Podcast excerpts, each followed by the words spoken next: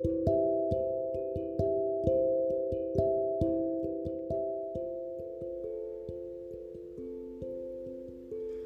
and welcome back to my podcast. Um, today I'm going to be talking about guys because a lot of us females, or you might be a guy liking a guy, we tend to think we know a guy, but really we don't.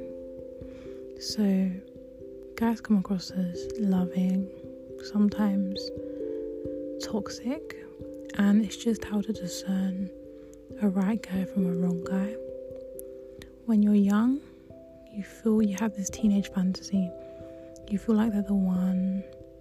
Things go well for a while, and then all of a sudden, he breaks up with you, and then you feel brokenhearted, and you're just like, How could this happen?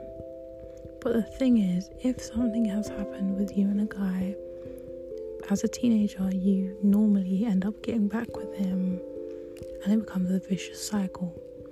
What you're not realizing is that vicious cycle is actually having a really bad effect on your mental health because you feel like you need to do, to act, and behave in a certain way to keep a person who generally doesn't love you.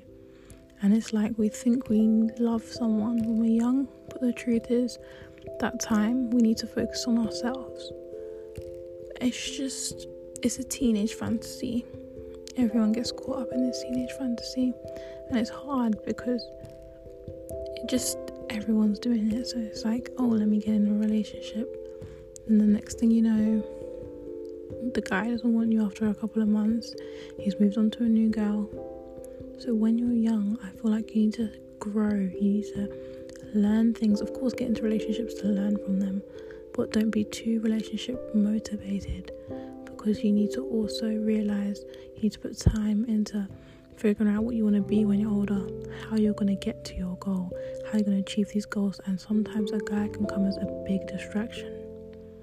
Another red flag when dating a guy, if he does not support you in your dreams and says don't do this and becomes controlling, that is a big red flag.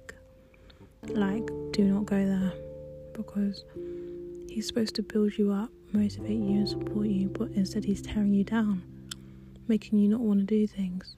And just to please him, what you're going to do, not do it.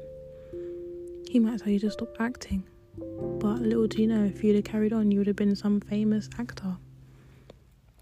I also feel like guys, they like to say stuff.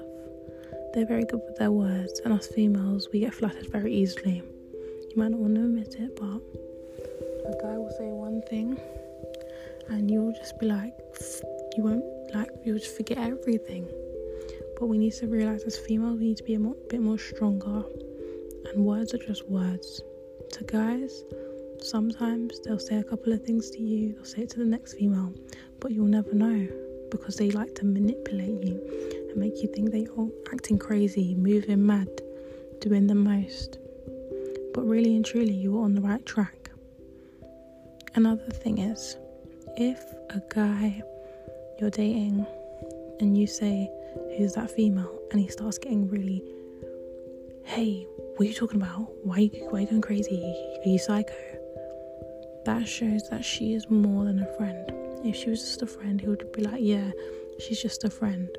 Even maybe give you her snap or something, or confirm that she's just a friend to make you feel secure. But if he doesn't care about that, he doesn't put time and effort into you, then the truth is he's got another female and he's keeping her on the low.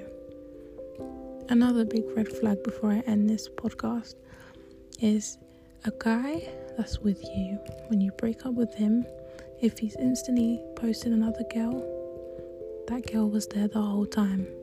And I advise you, ladies, do not go back to him